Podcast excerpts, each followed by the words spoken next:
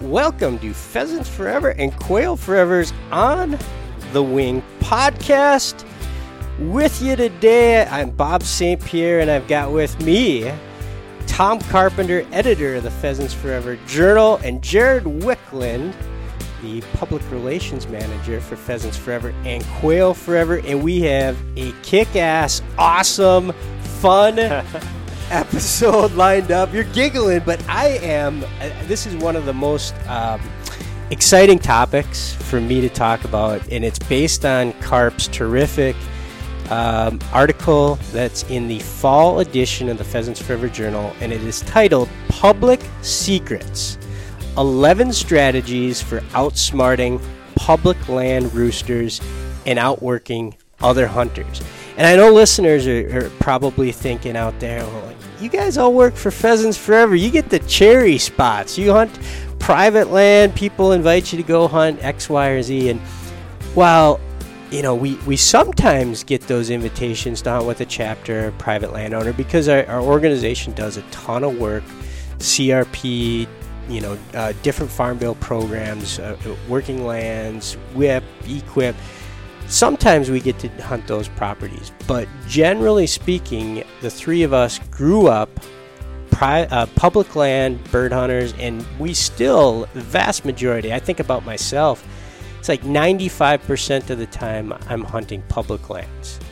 And I know that to be the case with, with you two as well. I, I none of the three of us outside of the home on which our uh, or the, the land on which our homes sit, none of us own property um, that that is hunting land, right? I mean, so so this is going to be entirely focused on those secrets and um, some strategies that uh, you, the listener, can employ uh, for your own public land pheasant hunting. So, with that intro, welcome back to the podcast, Carp.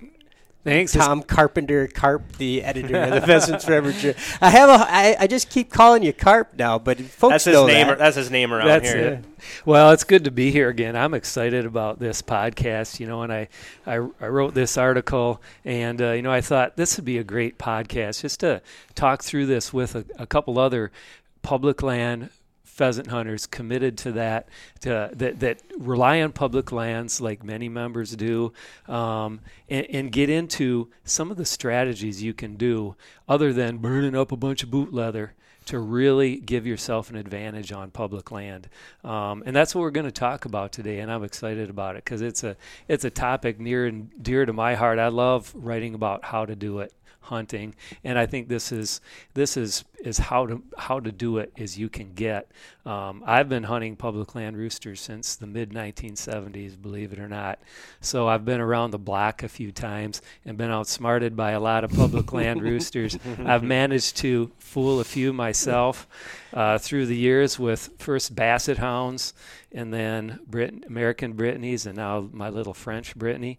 And uh, we're going to have a lot of fun today. And I hope, I think everybody who's listening, if you pick up one or two tips, you're that's what that's my goal. You pick up one or two ideas that are going to get you a rooster. So I, I have to correct you. It's not a French Brittany. It's a. Epagneul Breton. Oh come on! give, give a little French love. To, I, I can't do it as as as good as you can. Epagneul Breton. There you go. I don't know if that's German or French. it's it's it's French Epagneul Breton, which is simply uh, Spaniel of Yeah. Brittany. Yeah. Okay. Yep, and they're they're they're, they're simply the original Brittanys. That's all they are, and um, you know they're very very continental. That's sort of a fancy word, Mm-hmm. and um, but you know France, Italy, Spain.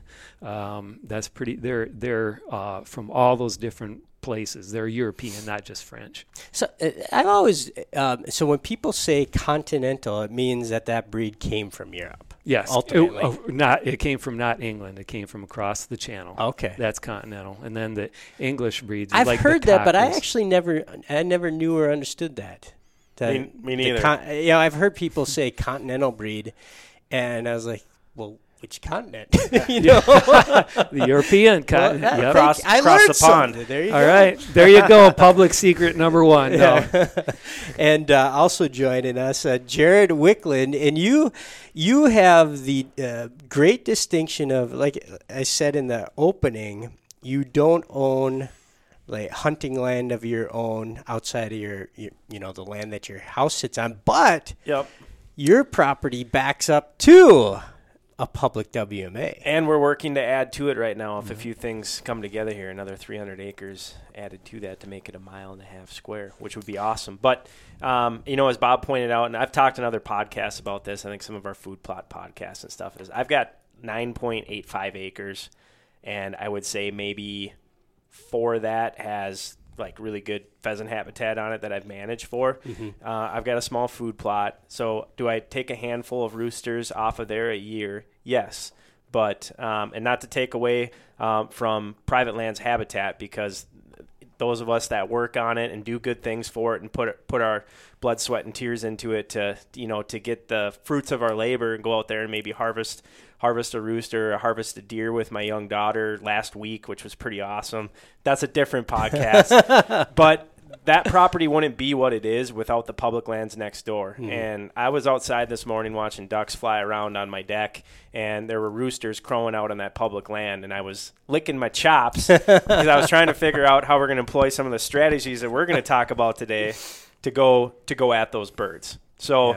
Um, yeah, public public lands uh, is is very meaningful. Um, as you pointed out, I mean, I grew up hunting basically all public lands up near Duluth, Minnesota. When I really got into pheasants at the end of high school, early college down in Iowa, it was all public land hunting with no dogs. So um, I've uh, been around the been around the horn a few times too with with public lands roosters. An important um, kind of footnote here when, when you're a member of Pheasants Forever and Quail Forever, you should wear a badge of honor on what you have done as a member for public lands. We we think of ourselves as an organization of public land creators. And since 1982, beginnings of Pheasants Forever and Quail Forever, we have created more than 200 acres of 200,000 acres. Po- Make sure I correct that. Two- 200,000 acres of permanently protected land acquisitions that are now WMAs, WPAs, GPAs that are uh, public wildlife areas open to public hunting.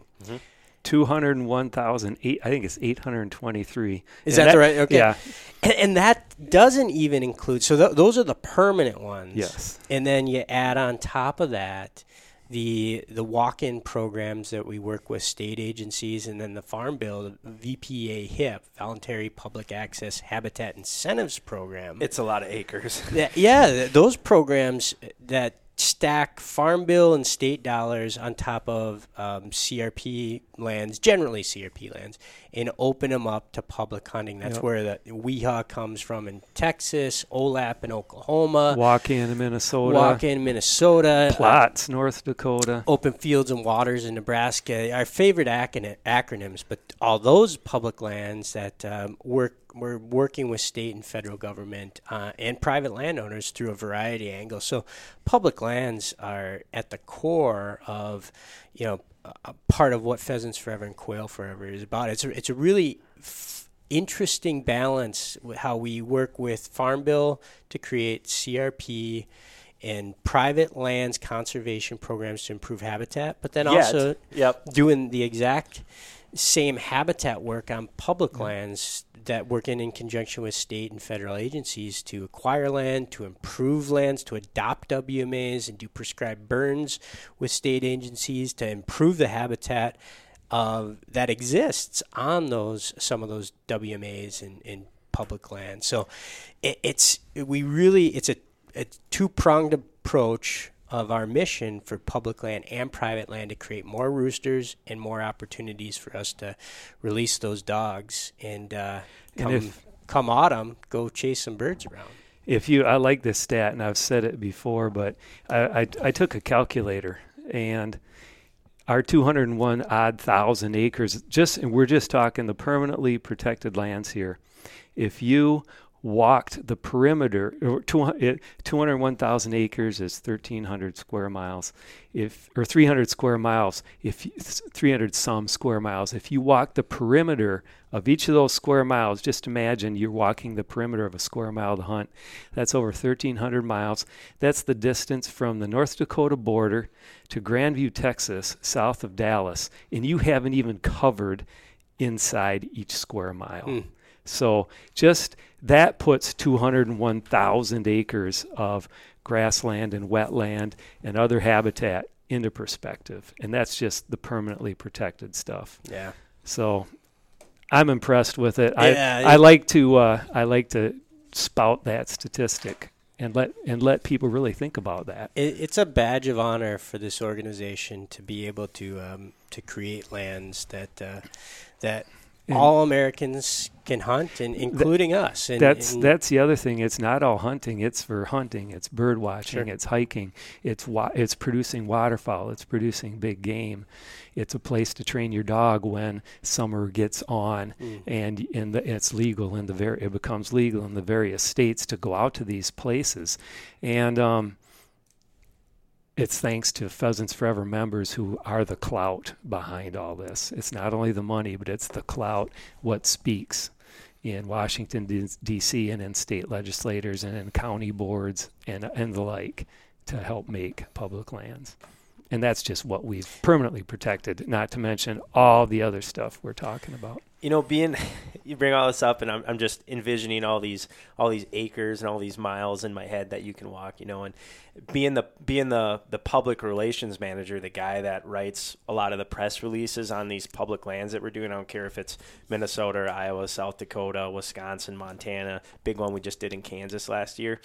I think probably the best part of my job when it comes to public lands is actually getting to, to write about them and just kind of envision what what those properties look like because our our our grants team and the people on the ground that are doing those land acquisitions in those certain places are, are feeding me the pictures and the info that I require to write those to write those stories. Mm-hmm. Um, and I mean, I just I sit at my I sit at my desk probably half the year just licking my chops while I'm writing those stories, looking at looking at those types of properties that are coming through. Um, you know, and and not only that, not just the acquisition part, but the the enhancement or improvement part that we're doing too. Right. Um, you know, that's a big thing out there these days. People say, "Well, I showed up this public public area. Well, it, it, you know, it wasn't worth much in my opinion. Maybe it had trees growing on it, whatever it might be." Um, Pheasants Forever is a big part of transforming those grounds into places where people can go out and find just productive wildlife habitat and productive wildlife populations. So um, you know, from from that standpoint too, just uh, you, you, know, members members dollars and members influence to help us, and chapters influence and dollars to help us transform those parcels, and then I get to write about them. Um, public public lands uh, in in my world and everyday jobs just consumes consumes my lifestyle, which is awesome. Yeah. Well, you you said uh, you get to write about the public land acquisitions, and that's going to be my transition into what Carp wrote about, which is a terrific story. Um, or I guess it, it, it's it's really a guide, a how-to hunt public birds. Uh, it's called Public Secrets 11 Strategies for Outsmarting Public Land Roosters and Outworking Other Hunters if you're a current member of the of Pheasants Forever, it this appeared in the fall edition of the Pheasants Forever Journal. If you're not a current member, we're going to tease you on how you might be able to get this edition uh, later in the, the episode. But let's let's dive into this article because it was um, it, it really was a fun story that that uh, you wrote here, Carp, and you you talk about kind of a, a bird from years gone by. Tell us about that hunt that you opened the story with. Well, in, you know, we talked about being public land hunters and how, you know, man, working private land is a is a privilege, and and being able to have your own private land and develop it and put put that nesting cover, that brood cover, that winter cover, food plots, and hunt your birds is is great. Um, but even people with private land access have to rely to some extent on public lands, and some of us rely almost entirely, too entirely, on public lands. Mm-hmm. I've been hunting them since the mid 1970s, so I've developed a lot of different strategies, and I wouldn't call them rocket science strategies, but I'd call them more than just get out and walk. There, there's a few.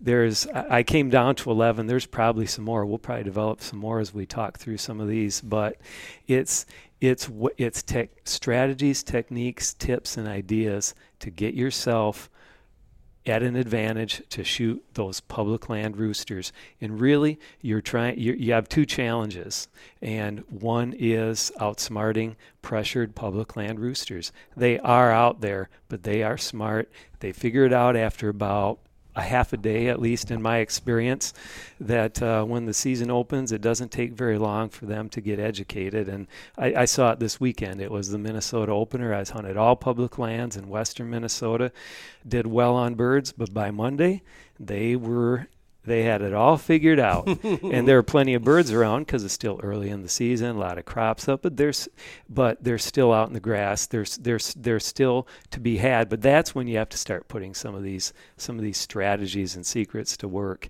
And um, in the story, I just outline, uh, I, I outline a hunt. It's, it's the classic old outdoor writers um, organization to a story. You start out with an adventure, and um, you end with the close of the adventure, and in between you give the meat. Yeah. And um, I still love the formula. You know, it's not my formula. It's age old. Mm-hmm. It's classic outdoor writing. But I talk about hunting with my old bird dog Rascal, who was an American Brittany, and just using some of these techniques and how they also about how five or six of them just came together in a what I call a junket hunt. I get up in the morning, drive three hours to get out to be in a hunting spot. And this could be anywhere across mm-hmm. the pheasant range. This hunt happened to be Minnesota. You're there for the opening and shooting hours. You hunt the day. Uh, you sleep overnight. You get up and hunt the next morning, and you're back home. And um, these techniques and strategies uh, helped pull that hunt together. And so to start out some of these strategies to get us get into the meat so th- we it feels like we need a drum roll or something to, yeah. to go. No- Boom. Number one. One is okay. Here's my first technique, and it, or my first idea, my first strategy, the first approach I use, and it is hunt weekdays. Now that's that's be, that there's various obviously various levels of difficulty to do that depending on what your work situation is, your life situation, but we're all upland hunters. If you're listening to this podcast, you're a serious upland hunter and you have vacation, there is PTO. What do you use it for? Consider using it for in pheasant season and hunt weekdays. And it's it's just such a simple approach, but it's true. We all know pressure is going to be higher on weekends. You're going to end up competing with other hunters and I can gar- almost guarantee it that while you may not be all alone on a Tuesday or a Wednesday or maybe a Thursday, you are going to have exponentially less pressure to deal with from other hunters. Mondays, I, and this is getting into the, the nitty gritty, but Mondays are sort of like the Monday I just described in western Minnesota. Mm-hmm. Those birds have been pushed around all weekend. They're not back in a pattern. They do want to get back in that cover. And often, this public land cover in many places is the best habitat there is. Those pheasants want back in there. Um, they might not be back there and ready on Monday, but Tuesday, Wednesday, Thursday, good days. Friday, yeah, pretty good, but you're already getting the weekenders coming in. So it's as simple as that.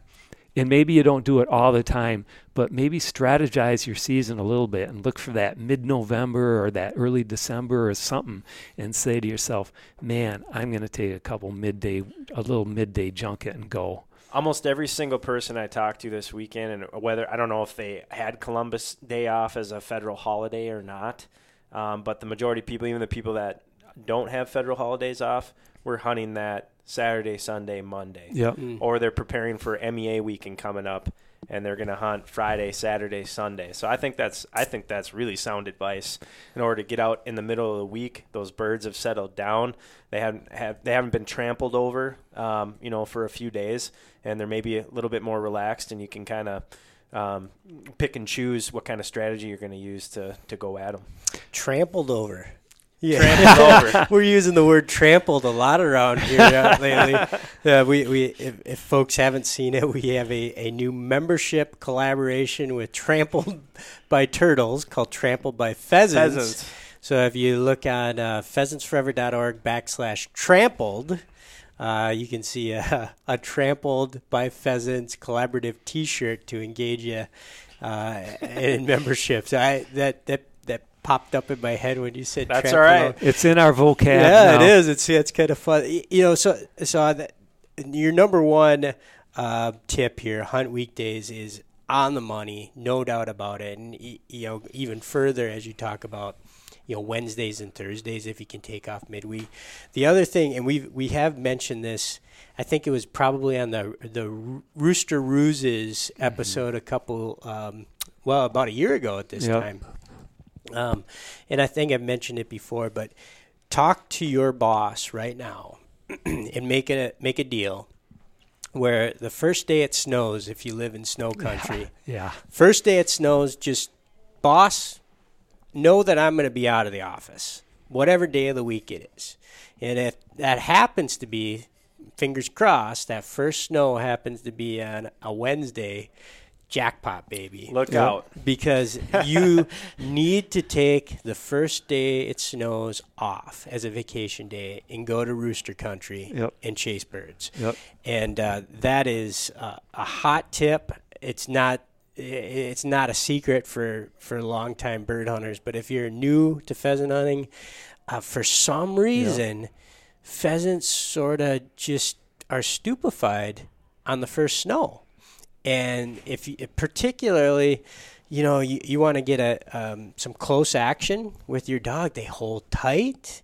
You know that holds true for flushers or pointers but ah, boy i can just envision some some first snow hunts that are the best memories i have with bird dogs Yep, that's a good combo with a hunt weekday. Any days, any first snow day is a good one, but if it hits midweek, you let you use the word you hit the jackpot. yeah yeah all right drum roll Number two, Jake, uh, this is a uh, closed circuit produ- production. Know that we need to get some sound effects. uh, all right, number two, carp. stake your spot early. I mean, this is uh, this is a simple. It's easy to get, especially as the season goes on. It's easy to sort of lay back a little bit and get a little lackadaisical, a little easygoing, a little um, to sort of forget that there are other hunters out there. And this this one sort of this one does relate to other hunters too. Is that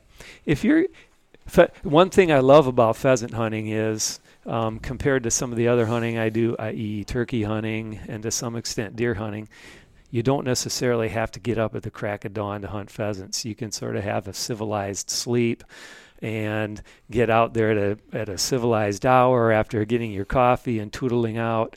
But I would offer that if you're in a popular area, area a popular public area, whether it's a weekday or especially a weekend, um, get out there early and stake out your spot.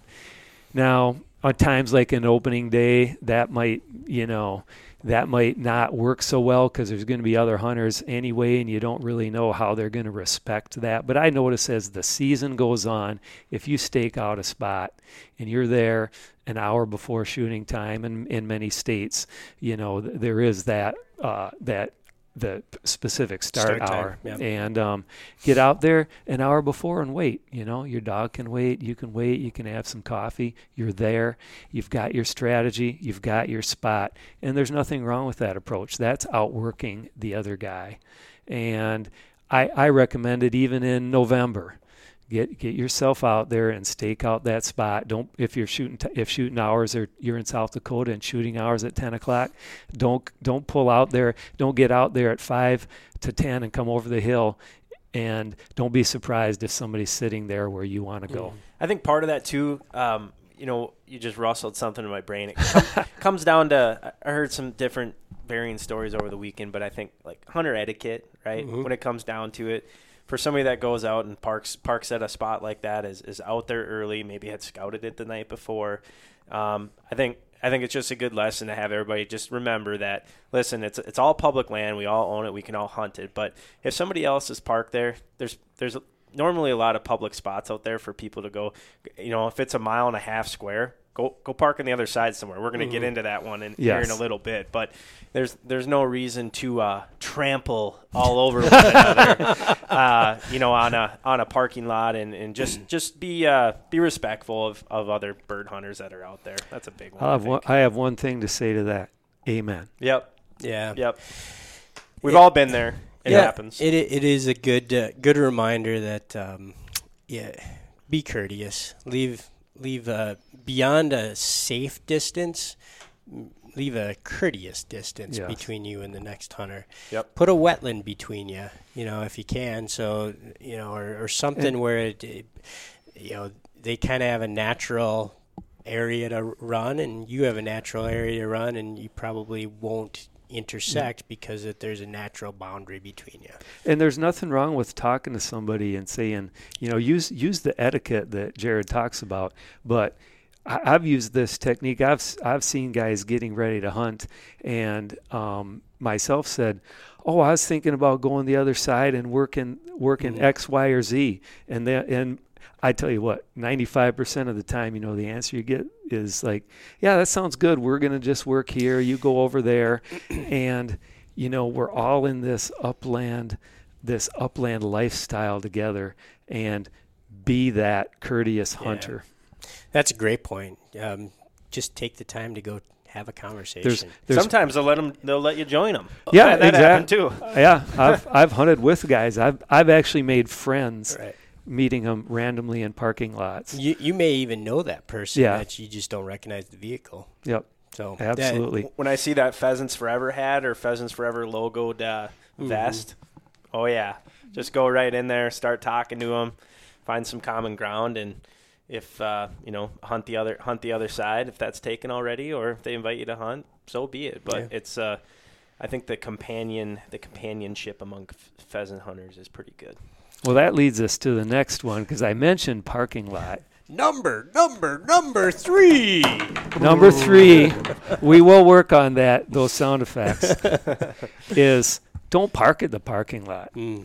This is a big one I use a lot, and it's as simple as this: is and, and we'll walk we'll talk a little more about about some of this um, working perimeters in in the next. But here here's what a lot of people do. Here's a parking lot. It's convenient. It's made for it. I pull up, I park, I get out my dog, I look at the cover, and everybody's pretty smart about pheasant hunting, but they don't realize, but they don't think about everybody else is thinking the same thing. And you get out at a parking lot, and every pheasant who was ever somewhere near that parking lot is either gone or knows the story as soon as they hear a door click and they're gone. And the other thing is, then you go out and you walk a perimeter. You walk the same thing everybody else does. Um, but we're going to get into that later. But don't park at a parking lot. Figure out something else. Pull off on the side of the road. Figure out what everybody else does, and then do the opposite hmm because those pheasants know the drill. No doubt about it. Yeah, it, it's a good um, a good pointer. You know, the the one thing to to just guide folks as well is obviously be mindful of field roads for farmers and and gravel roads for traffic and stuff. You know, don't park in the parking lot. Just park off the road and out of the way. Yes. and come in from a different direction. Maybe you do have to park at the parking lot, but then That- uh, good wa- point. Leash Yep. your dog, you know, leash your dog and walk half a mile and come in from a completely different direction because eh, at, it, it- ultimately your point is the pheasants, you know, by day two of the season, they kind of know the game. They know the drill. Mm-hmm. And something as simple as coming in from a different direction than 90% of the people changes the deal. I remember a hunt last year in Kansas.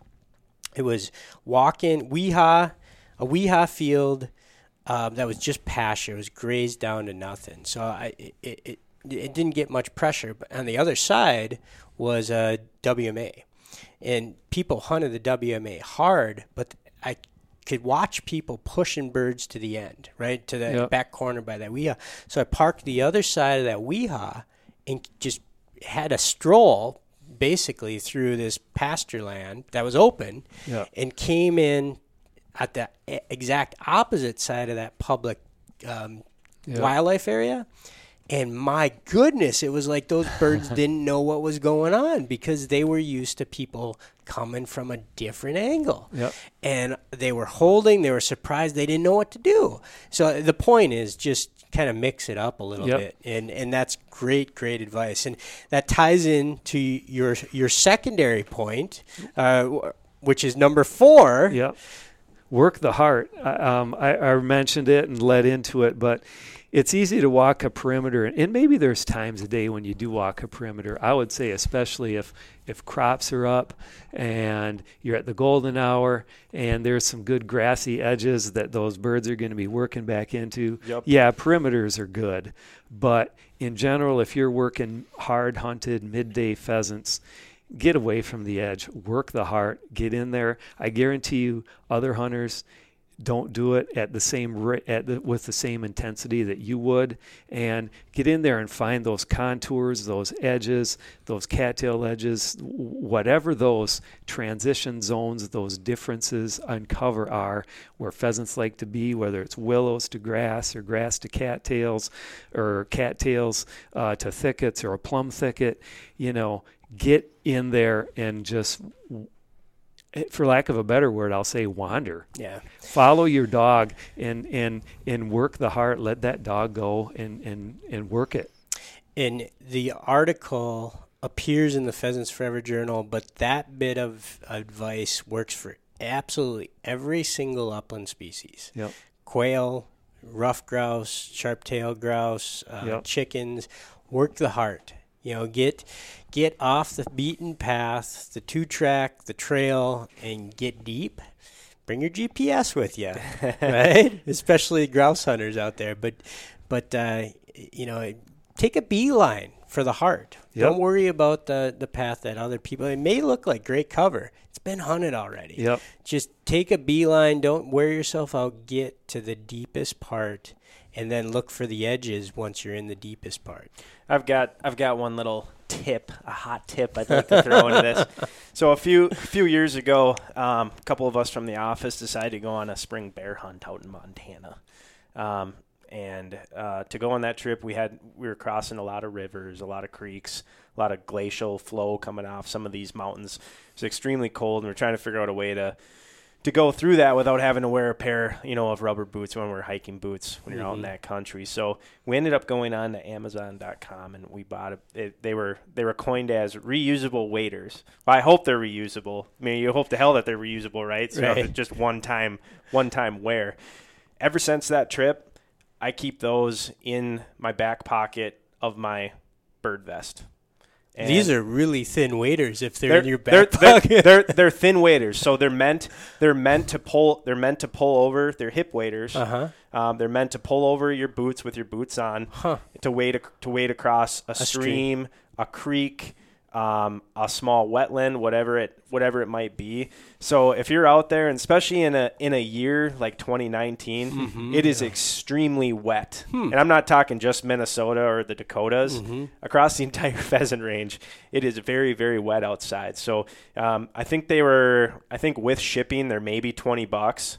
They're they're not they're nothing fancy. And you found them on Amazon? Yep, Amazon.com. Do you remember what like what brand they were? what Uh, I'd have to I'd have to look. Maybe so just could- go on Amazon and, and look for reusable waders. yep Huh. yep Because I, I I think of a spot just like that. That um, there's an irrigation ditch in western Minnesota that you can't get to this little island of habitat without crossing the irrigation ditch. or until it Yep. freezes and to, well, there you Yep. go, right? So uh, you know, I get there sometimes before I bring else sometimes I bring hip waders, which it's a p- hike in there to carry hip waders. But when you get in there, these these birds that have never been pressured.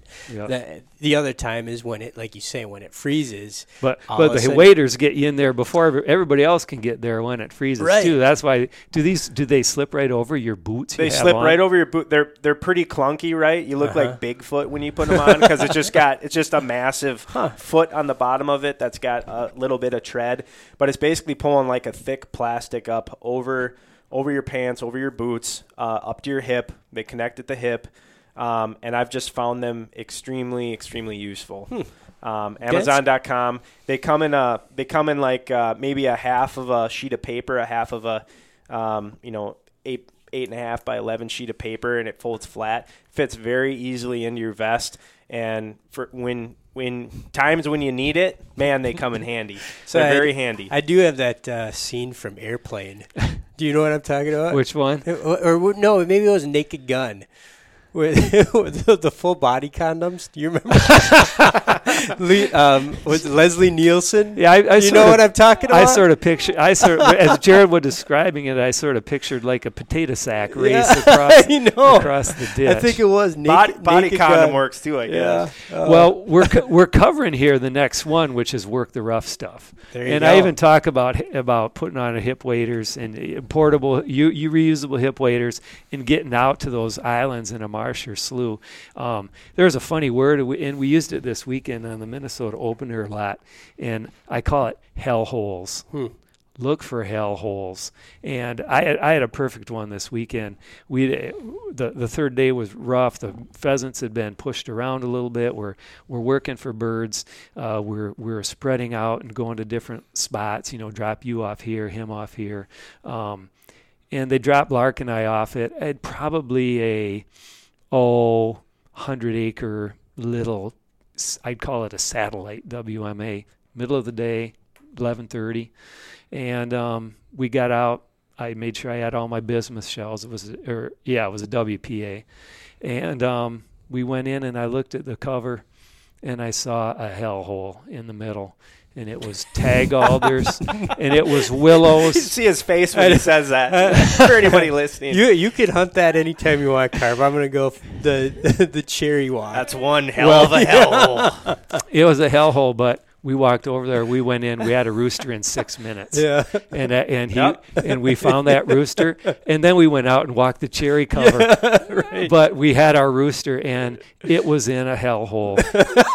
I can just imagine your face when you walked out of that. oh, it had a big old smile on it, and um, but th- that's that's Sounds like fun. ch- I had it was the first. It was I'll tell you this. It was the only rooster we got all day, Yeah. and So um, uh, when you say hellhole, was it cattails? It was, it te- willows? It was willows and grass, six foot tall grass, Mm. uh, willows. Uh, Lark was in there. She was working. She'd point, Mm. reposition, point, reposition. I, I mean, uh, Jared's a big grouse. It was like grouse hunting, and that bird went out, and I, you know, Yeah, that sounds like a hellhole. yeah, and I, you know, it was Uh. The the bird went out flush from about ten yards. I probably shot it at sixteen or Mm. seventeen.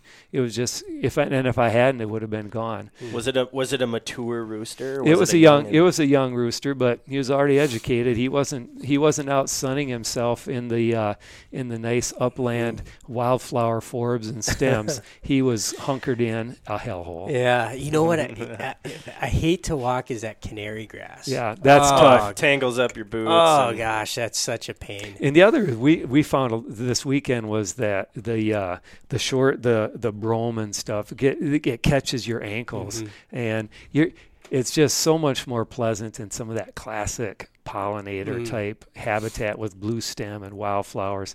That's like joyous to walk in, Mm. but it often doesn't have the birds. Yeah. A guy, a guy like me who's five foot eight on a good day, you see that reed, reed canary grass and just all tangled and matted. Whew, gotta, gotta Yeah. muster up some courage to walk in. there. Yeah, me too. I'm right there with you. We'll we'll send Carp into that. That's right. Uh, J- Jared and I'll do uh, uh, number number number six. which is walk the extra mile. And that's as important as hitting a hellhole, sometimes even more so, because sometimes you just don't want to. You're bushed out, you're, you're tuckered out, your dog is tired. Let's just get back to where nobody else goes. And I and th- there's been I haven't seen pheasant upland hunter studies, but I have seen deer hunter stories that nobody goes more than a half mile from the road and most only a quarter mile. And I think it's the same with pheasant hunters. And if you can find those big public areas and you're willing to walk in the backside, a side that's inaccessible from another road that's going to take a, a, a, half an hour, 45 minute, hour long walk to get back there, that's your best bet for finding birds. So I, I call your I call it become a self-contained hunting unit. You know, pack up some food, make sure you have the water, and spend the day out there. Mm-hmm. You maybe it might be a four, five, six hour swing, um, but do it. Get out in that backside where other people don't go, and it, it's it's like Bob was talking about before.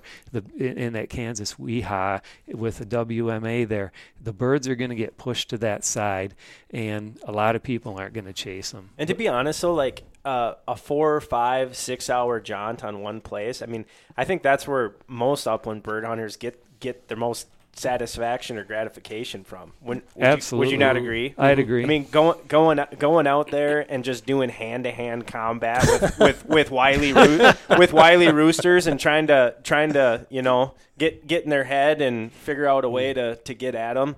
I yeah, I mean, there. I mean, there are times where you can go out and you have that point, you know, and two or three roosters Yeah. get up and Yeah. you're done right away in the morning. But doing that long jaunt during the day and, and seeing a bunch of wild country and wild birds and other stuff out there, I, I think that's pretty cool. It Um, reminds me of, uh, you know, I was talking earlier about writing all the press release and stuff. We just did, was it Stearns County? Was it the nine the 900 acre? the Kingston. Uh, yeah, King, Kingston, Yeah. Kingston WMA. I think it's the largest WMA that um, It's either Stearns or Pope.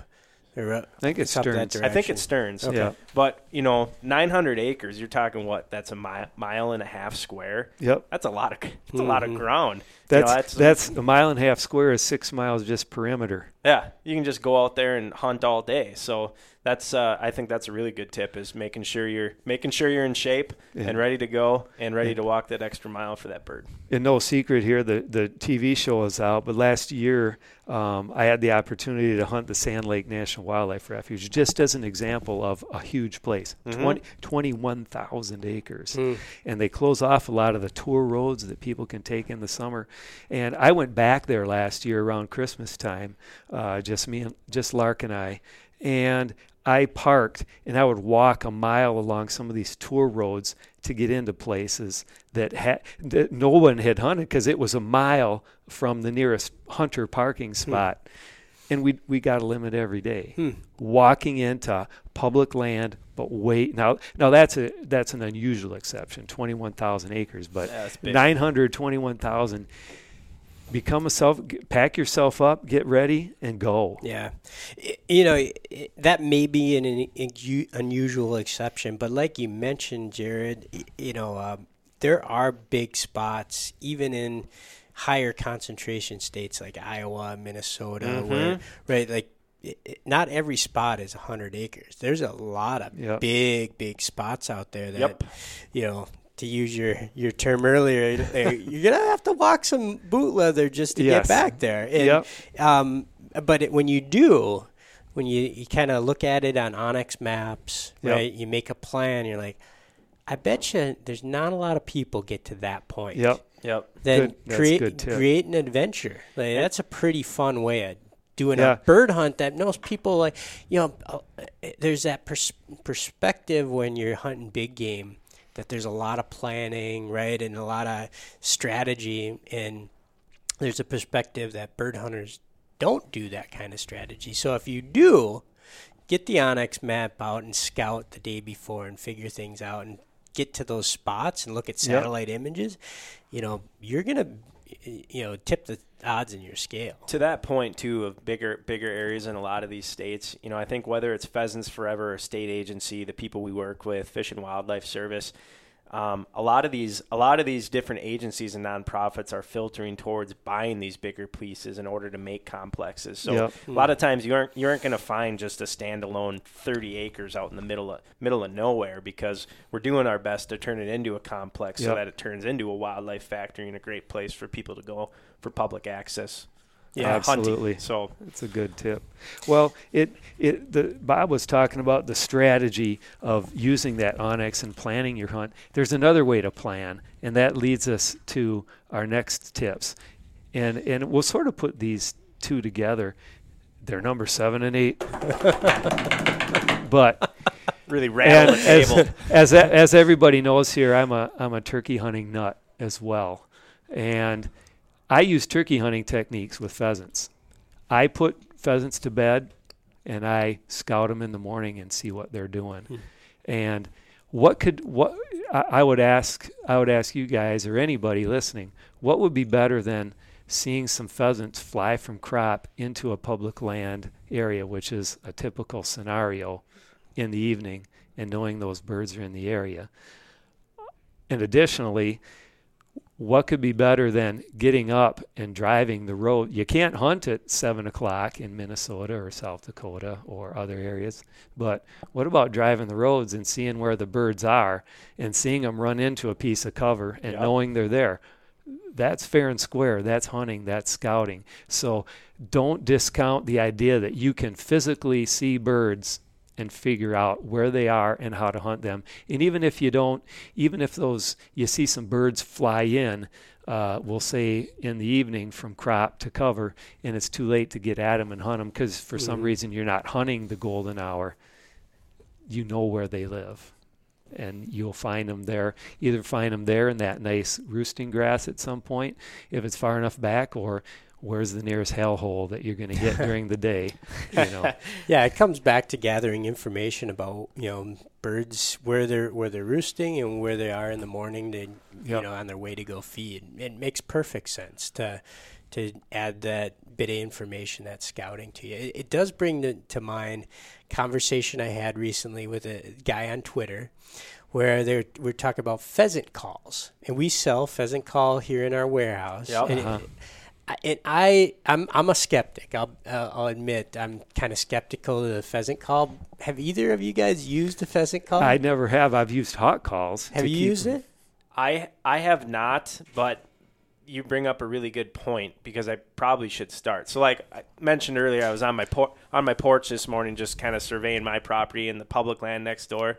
There were a lot of roosters out there this morning, and right at right at sunrise, they're out there cackling, cackling, and flying in out of you know marshes and other areas to wherever they're going to go for the day.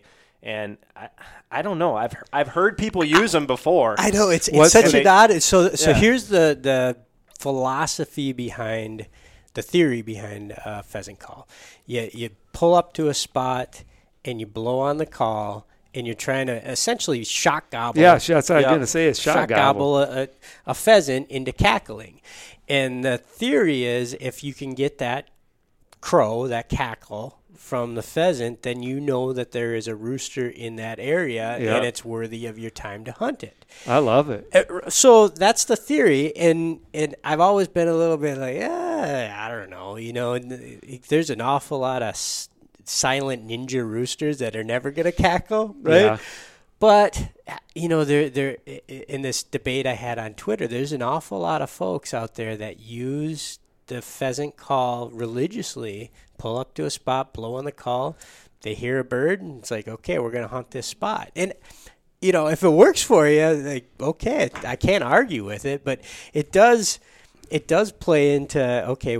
Here's a potential advantage Yeah. to your early morning scouting, particularly because they're more Yeah. vocal in the Right, morning, right. right? This sounds like Pheasants Forever Mythbusters type Eh, stuff well, here I- that we got to figure out. Yeah, I don't know. I I've mean- never actually used one, but I I just I know from all the mornings that I spend on my porch to drink some coffee, eat breakfast, see what's going on outside.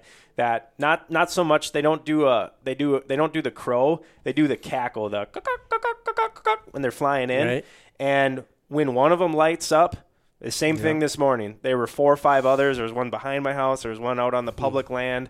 I think there was one in my food plot. I think might have to go check him out when I get home. So, oh, sorry. So I I I would be interesting to know, and maybe that's something that this would be a good social media post. Well, that's too, to that, there's out. our homework assignment. Yep. I think each of us has to try a pheasant call this season and see what we think. And I'm then in. and then we'll challenge folks when we post this um, on, on post this podcast, we'd love to hear if Yeah. you're using a pheasant call. Yeah. Um, you know, we want to know about it because that's something that uh, you know the three of us who bird hunt all fall and winter long. Haven't we, used one. We haven't tried it. Which, I've used I've used hot calls through for my- pheasants, yeah to to freeze them. Yep. huh? Well, which is the theory behind uh, uh, some of the beeper collars, Yes. right? When dog goes Yeah. on point and at point and the hawk screech goes off. Yeah. In theory, it's supposed to hold that bird tighter. I do But- know a lot of people that use Bob Bob White calls. Oh, yeah, the the whistle. Yep, Yeah, I've heard yep, that. The whistle when they go out Um, and they locate them to try to figure out where the coveys are, and then. You know, I mean, they, do, they even do that in spring to get population and whistle counts. Yep. But but with pheasants, you know, uh, if it worked, it seemed like it'd be a little bit more. Well, I um, th- I think Bob, I have to take like a three day hunt with a with a pheasant call and test this out. So Yeah. I'll be figuring that It's, out. yeah, and I know we sell them in the warehouse, and they're not Yeah. expensive. I think they're like twelve bucks or something. But all right, hand tuned. we, we, we got to right. give that a shot. Readers or listeners, you have an assignment too. Tell us what you think Yeah. of pheasant calls because I want to know. I'm I'm going to try it. I I really, after all these years of pheasant hunting, I haven't I've never done it. So you, and that's that's a good point as we go on here. Hopefully, as a listener, you're learning something, or at least, like I said, picking up a tip or two. And I just picked one up. So that's going to be fun. Maybe. I, I'm going to try it. I, I, I tell you what, Why I not? I give it a high percentage of working at some point. It might not work all the time, but I I bet you it would. Hmm. So let's tell All us right. tell us what you think, listeners. Well, this sort of brings us to the last couple points, and they're fun. and we'll take them one by one. But it's hunt early season and hunt late season. And the message sort of is hunt when you can hunt. But there's a couple things going on, and I, we'll, we'll, we'll talk about early season first. And um, I use the word excuses a lot. There's always a lot of excuses not to hunt in the early season. And, and it's just human nature to sort of, as much as we love hunting, to sort of make up an excuse. Uh, there's too warm. There's too many crops up. The grass is still green. Um, there's any of a number of reasons. There's too many other hunters out. There's too, there's a lot of reasons that you can convince yourself that early season hunting isn't good hunting. And my own my my response is as a public land hunter is there's never as many pheasants out. There's not going to be as many pheasants out there as there are right now in in in an early season. Whether it's the first week or two or three, even if there are crops up, you got to hunt. Every bird isn't in the crop. They have to come out of the crop later in the afternoon if you're worried about crops as your reason for not hunting early season. But and if it's warm, hunt the dogs a couple hours in early in the day and a couple late. They can't hunt. It can't hunt. At least me with one at this point. I can't hunt all day anyway. Give it an give it the best couple hours at either end of the day. But just don't don't wait it out. If you get a nice day, even especially if you get a nice day, hunt in the early season because if you're a public land hunter, the the birds are continually whittled down. There's always going to be birds there, and we'll get to hunt the reasons to hunt late season. But don't pass up early season. I don't know what you guys think, but I hit it hard early. I, yeah, I love hunting early season. You know, it, it, there's some uh, challenges, no Yes. doubt, because of the um, crops being up and it tend, tends to be wet. Um, Yep. But you know, plain and simple, there's just more birds Yep. available early in the season, and you know, I.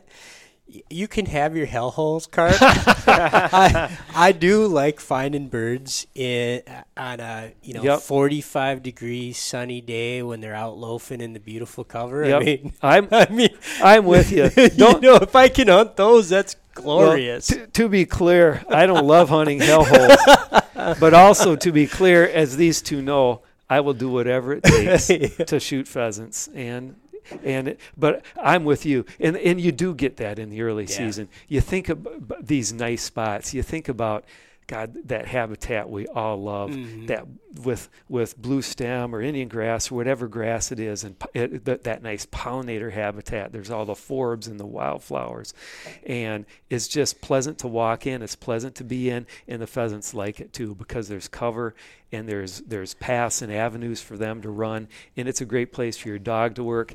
That's that's that's as fun as pheasant Oh, hunting is. exactly. You, you sort of just, I'm going for a walk with my dog Yep. in Mother Nature. Yep. And if I shoot a pheasant on a beautiful day, like pff, cherry on the top of that Yep. Sunday, but I still like the Sunday, you know? It's just, Yep. it's a glorious time to be outdoors. Agreed, and that's a good time to hunt pheasants. I'm uh I like early season as well. Um, it's a little bit harder for me with my wife's schedule and the the way it is right now. So, but uh, you know, early season I like to drive around and just give things the eye test. Um, you're driving past a piece of cover that's next to next to some standing crops, and just like to put a mark on onX maps because you know you know damn well that that afternoon that golden hour Mhm. Yep. those birds are going to be walking back into that cover Mhm. that's standing right next to you know that corn or beans whatever it is and uh, that they're going to be there. But i think you know hunting late season is one of my favorite times to go out. Um, you know i think some of the competition from other hunters has fallen off. Um, and that that you can do the eye test that time of year extremely well too. If you Yeah. find a good piece of stubble or you've got standing crops um, I love going to South Dakota late season, especially a lot of those a lot of those CREP areas that usually have standing water throughout the year and then freeze over with cattails. Um, you can just go and just pinpoint on onX maps when you're scouting in the afternoon or the morning before you're going out to hunt. You know exactly where those birds are going to be. If somebody hasn't hit it, I mean, you can drive past some of those hell holes and uh, show people or just tell yourself, listen, there's going to be a group of birds in there, and I'm going to go get them. Yep. Um, I love I love hunting late season just for that factor, and that at that time of year the birds are probably a little bit more pent up together, Mhm. um, and you know that if you're gonna if you're gonna get into a bunch, it it has the tendency to be pretty pretty good. If Yeah. you're going to see an epic flush, Yep. it's late season. That's the time of year. Yeah. Yep. I, I and and I I love late season too, and as opposed to early season, there the there's more birds than there's ever going to be for the rest of the season. In late season, they're still out there. Mhm. You might have to work and you might have to work through hands. You might have to work through wild birds. But if you keep going, you keep working, you get into the right kind of cover and you find birds, you are going to find a rooster that will hold well enough for you and your dog to get it. Whether you're working a good flusher, like like Jared with his his new Lab Luna, who is doing a great job this this fall already, or you have a big ranging pointing dog, or bigger ranging like one one of your dogs, Bob, or a or a little a little bitty.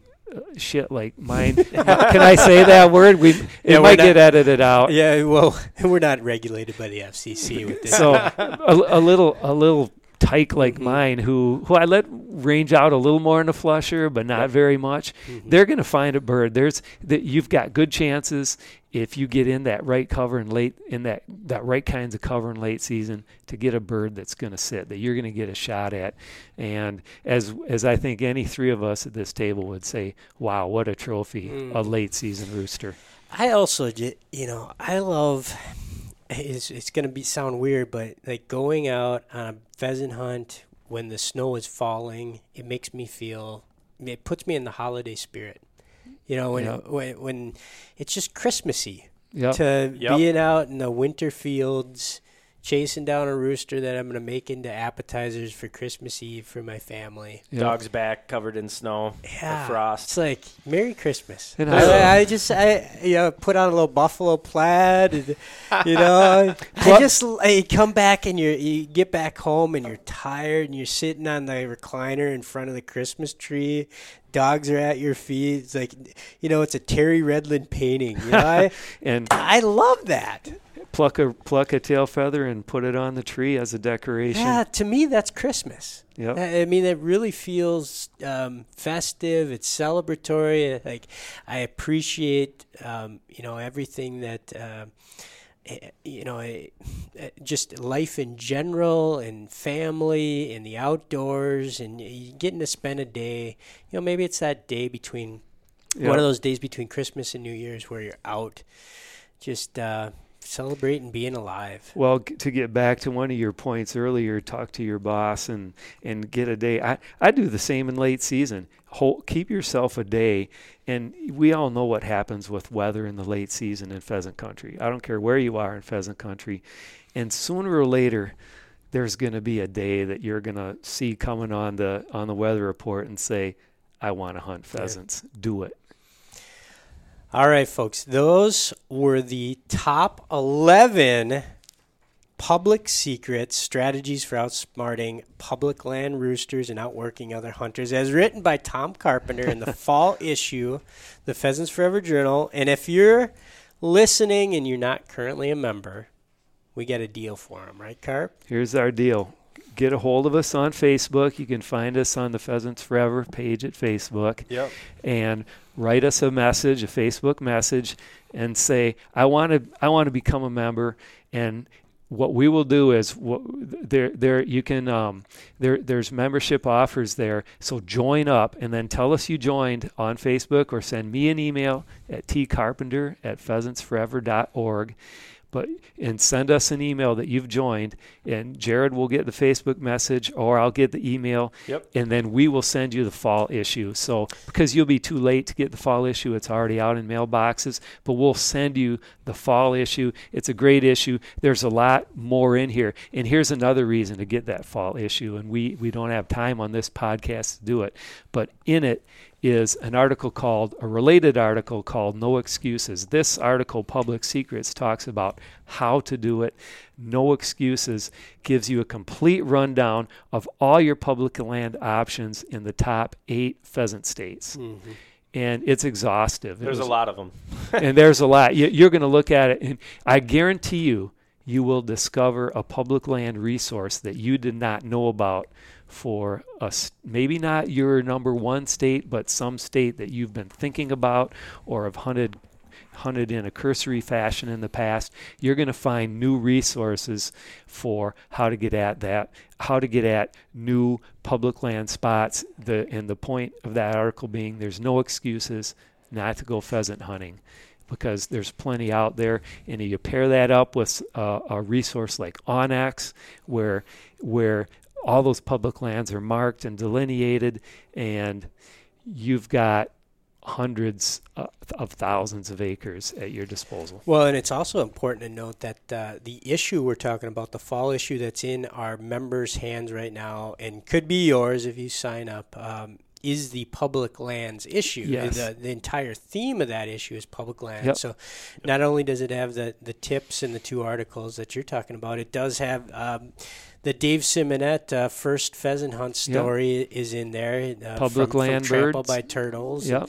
Um, it is one of uh, you know one of the best issues we've ever released, and it all is all focused on public land. So, if you do sign up and join T Carpenter at pheasantsforever.org, we've got a few hundred extra Yep. journals in or the office. get on Facebook, like follow and like us on Facebook, Yep. and send, Send a message. Send a Facebook message. We did it with our great Upland Super issue, and and got a lot of people to join up to get that issue. This one's this one's equally as exciting. If you're not yet a member, to to to sign up, and we will send you. It'll be a It'll be a brown envelope handwritten by me or Jared with your name and address on it because we'll look you up on the on the membership roster after you've signed up and you'll get this issue too. And there's as Bob said, it, it celebrates Pheasants Forever's public land legacy and future. Yeah.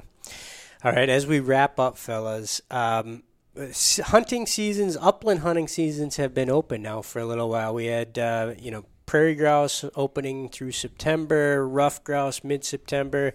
We've got a couple pheasant hunting um, seasons open in certain states at, at the um, time that this was recorded. So, and all of us have been out. So, in addition to these 11 public land tips that you wrote about, Carp, let's throw out one more thing that's a tip based on what you've seen this hunting season that you would, you know, give give listeners uh, maybe an observation or a tip that you've noticed um, over the course of this hunting season. And I and I can start since I'm surprising you on this. Uh, you know, I I opened up the Minnesota pheasant season as, I mentioned um, through circumstances. I was uh, able to go all by myself with my dog, and sometimes you know it's it's it's awesome to go in a group, right? And there's a lot of strategies to go in a group. And one of the things that we're doing as an organization is Hunter Mentor Challenge, right? Take, you know, we need to introduce more folks to the outdoors and to bird hunting. So um, I would, you know, absolutely suggest folks to take another person out to enjoy pheasant hunting. But once in a while, awfully darn nice to go solo and you know, particularly if you're hunting in an area on, on an opener or a Saturday when there's a lot of people around, to just go kind of ninja style, yep. you and a dog, uh, just find that slot where nobody's at, and, you've, just, you've just got that perfect flexibility. Do what you want. Weave. Find find well, it, find it, the find the hole. Find yeah, the place. Find the and, and you you mentioned the right word. Weave. Yeah. And we always talk about follow the dog. I think most bird hunters have have heard that advice. Follow the dog because the dog knows that dog's nose knows more than your eyes. Follow the dog. But when you are in a group it's some it's kind of hard to do safely, right? You're yep. you're kind of following the edge, then everybody banks and turns around, pivots on this person. You know, mm-hmm. it's and it's fun and it's part of the magic of pheasant hunting, and you probably see more birds in that regard. But if you can just release that dog and just follow wherever that dog takes you, yep that that experience was just magical this weekend. I just had an absolute blast. Just one guy, one hunter, and one dog. And it's very effective too. It, it can be very effective. It can. And, and you know, at, at, times I let two dogs run, but just one hunter yep. and two dogs. But uh, boy, that's that's just a, a fun way to go about it. What about you, Jared? I don't know if this is so much. I, I had this written down to mention earlier. I don't know if it's so much for the opener, probably more for later in the season. But last last year, I had an experience uh, with my former colleague Anthony Hauck. We went out and we were bringing media out to South Dakota to show them some of these community-based habitat access uh, program areas where uh, chapters are putting in money and combining it with local business money to basically provide incentives for landowners to sign up new CRP acres and open those up to walk-in access. Mm-hmm. Um, we went out by Aberdeen, which has had a few few years of a lot of acres. I think almost four to five thousand acres enrolled in that program, and they had been out there for Rooster Road Trip a couple weeks previous. And there was a there was a waterfowl production area. Uh, I remember it like it was yesterday, just northeast of Aberdeen. It was one of the first snows of the year that we had just got. This was early December, and at that time, uh, across from that WPA um, was 2,000 acres of corn that was standing. They still got birds when they were there, um, but we specifically specifically marked that spot and put it as standing crops on like onX maps. Mm-hmm. We went we went back to that spot and happened to pull in there on the day that they were literally finishing up the corn harvest on 2,000 acres of of property. Mm. And right right across the road was uh, not only a, a, cat a cattail slough that went on for miles, but there was a it was a down downhill slope to the cattail slough that was native grass made up of big blue stem and switch. Hmm. It was unbelievable, and I knew just knew pulling in there, keeping keeping tabs on what the crops are doing can really put you in advantage as we start to go yep. through the season into those later times because you know if it's standing crops a lot of times the birds will just sit in there all day because they don't have to move anywhere and they'll come back to roost in the evening in thermal cover but once those crops are off if it's just stubble those birds are going out quick in the morning and they're coming right back and that's exactly what happened at this spot i had one probably one of the most memorable hunts i've ever had uh, in my 33 years of uh, being alive on this planet. I'm not I'm not joking you. It was it was unbelievable. Um, and so I've put a lot more lot more time uh, into keeping tabs on some of the areas mm-hmm. and public land spots that I have. Basically, keeping tabs on and writing on an onX map saying, "Listen, this this crop field was half harvested the week of yeah. yada yada yada." So you're coming back sub- subsequently in subsequent weeks to check on those fields. Um, following the crop harvest, those birds don't have anywhere to go except to the cover. Uh, and if it's not standing, if it's just a stubble field and it start the temperature starts to drop, you're setting yourself up for just a phenomenal upland hunt. Yeah, And that would be one of my tips. it's a great tip. Well, mine is I'm going to. I, I spent a lot of time, you know, during this podcast talking about these specific strategies on the ground, things you can do. But my my last tip I'm going to leave with you. Sort of asked about what what what what is this? What's come together in the season so far, and as listening to you guys talk. I, the thing that's standing out in me, and there's a lot of, I mean, to me, I, I've scratched a small bit of maybe the surface of the pheasant hunting I'll do this year. So I'm going to harken back to a, a trip I took in late September.